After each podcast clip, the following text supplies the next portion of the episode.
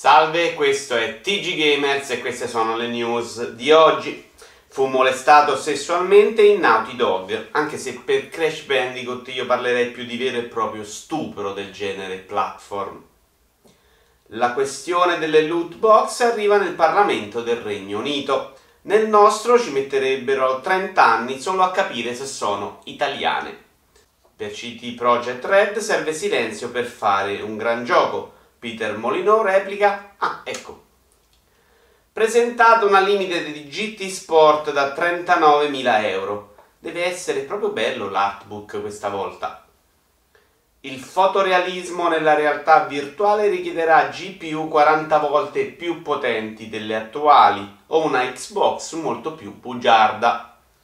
Secondo Forbes, Gabe Newell vale 55 miliardi di dollari, ma vi prego, smettetela di immaginare quante medicine potrebbe comprarci. Lawbreakers potrebbe passare al modello free to play o rischiano di giocare in 9 a calcetto.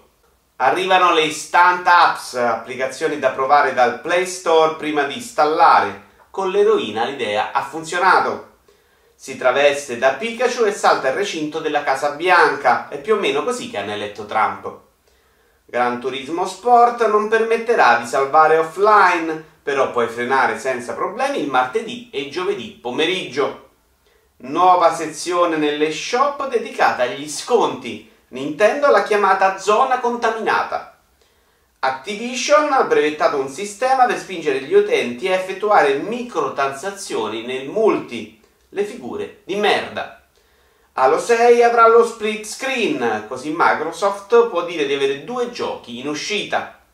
Sony annuncia un pad per PlayStation 4 per i più piccoli, da vendere fuori le scuole al posto delle caramelle con la droga. La polizia inglese si addestra con Gran Turismo Sport. Torna utilissimo quando devi acchiappare qualche criminale a Laguna Seca. Anche per oggi è tutto, arrivederci al prossimo episodio.